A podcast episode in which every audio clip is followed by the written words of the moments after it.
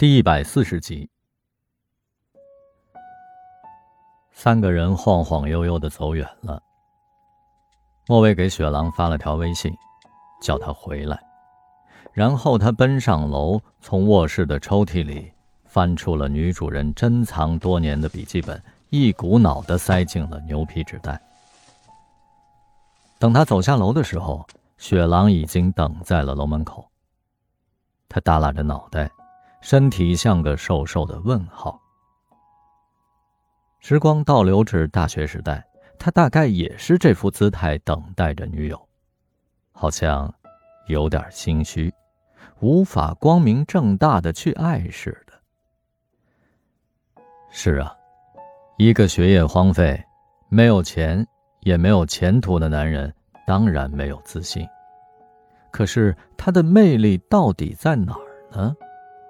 为什么莫卫和如燕飞蛾扑火般的扑向他，他百思不得其解。莫卫把牛皮纸袋丢给他，拿去吧，我没地儿存这些废纸。雪狼抱着沉甸甸的袋子，好奇地盯着风口。哎，回家再拆，懒得看就扔垃圾桶。说罢，转身上楼了。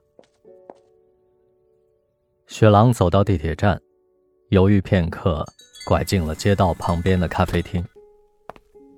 这是他和莫卫曾经的约会地点之一，过绿色的墙壁，奶油色的卡座，桃心形的彩灯低垂在桌角，数年不变的酒水单像旧报纸一样柔软。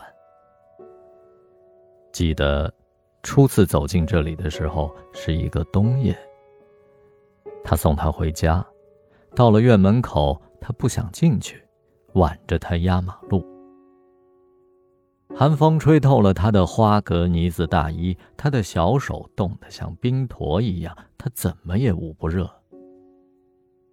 他好几次望向绽放着温柔光泽的咖啡厅，又看一看他冻红的脸。终于，他鼓足勇气，带着莫卫走了进去。果然是个温暖的新世界啊！他麻木的脚趾开始复苏，莫卫的眼镜片上也立即蒙上了一层雾气。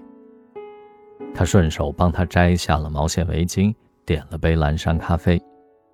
其实他并不知道这是什么玩意儿，只不过这款十六元，是饮品当中最便宜的。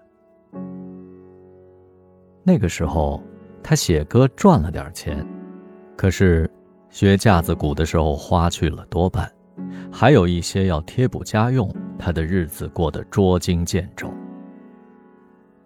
莫卫点了一杯热巧克力，在他去洗手间的时候悄悄地结了账，还安慰他说，到了我的地盘我请客。就是冲他的善解人意，他决心一辈子不离开他。可是瞬间的决心没过多久就被自己推翻了。此时此刻，雪狼坐在窗边最安静的角落，他拆开牛皮纸的信封，掏出了五个笔记本，在桌上摆成了一排。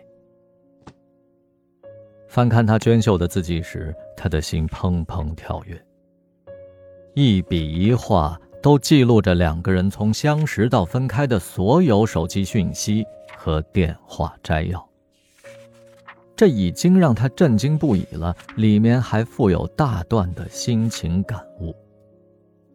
很多琐事他都已经忘了，他不经意的言谈和举动竟能引起他无限的揣测和联想，这就像丢进湖心的石子，激起了层层涟漪。在爱着他的日子里，每一天对他来说都是神圣的仪式。他观察他的神色，听他讲故事，读他写的文章，等待他的亲吻，祈祷他平安多福。他对莫卫说过，他最欣赏的是《红楼梦》里的红玉。贫贱出身，不卑不亢，有才有貌，不孤傲，他积极的入世不媚俗，在夹缝中顽强的生存，这日后必成大器啊。可惜红楼没有写完，这枉费了作者对他的伏笔之深，只留下了千秋梦幻。莫蔚在日记里写道，对这个人物没什么印象了，我不敢接茬，诚惶诚恐地选修了一门《红楼梦》鉴赏课。我天生五音不全，不能过多地分享你的音乐世界，可读书方面勤能捕捉。上周你推荐捷克作家伊凡·克里马，我把图书馆里他所有的小说都看过了，觉得他写的比昆德拉还好。也许是幼年在集中营的悲惨经历让他过早地参透了生死，他的文字平实温暖，充盈着对幸福的渴望。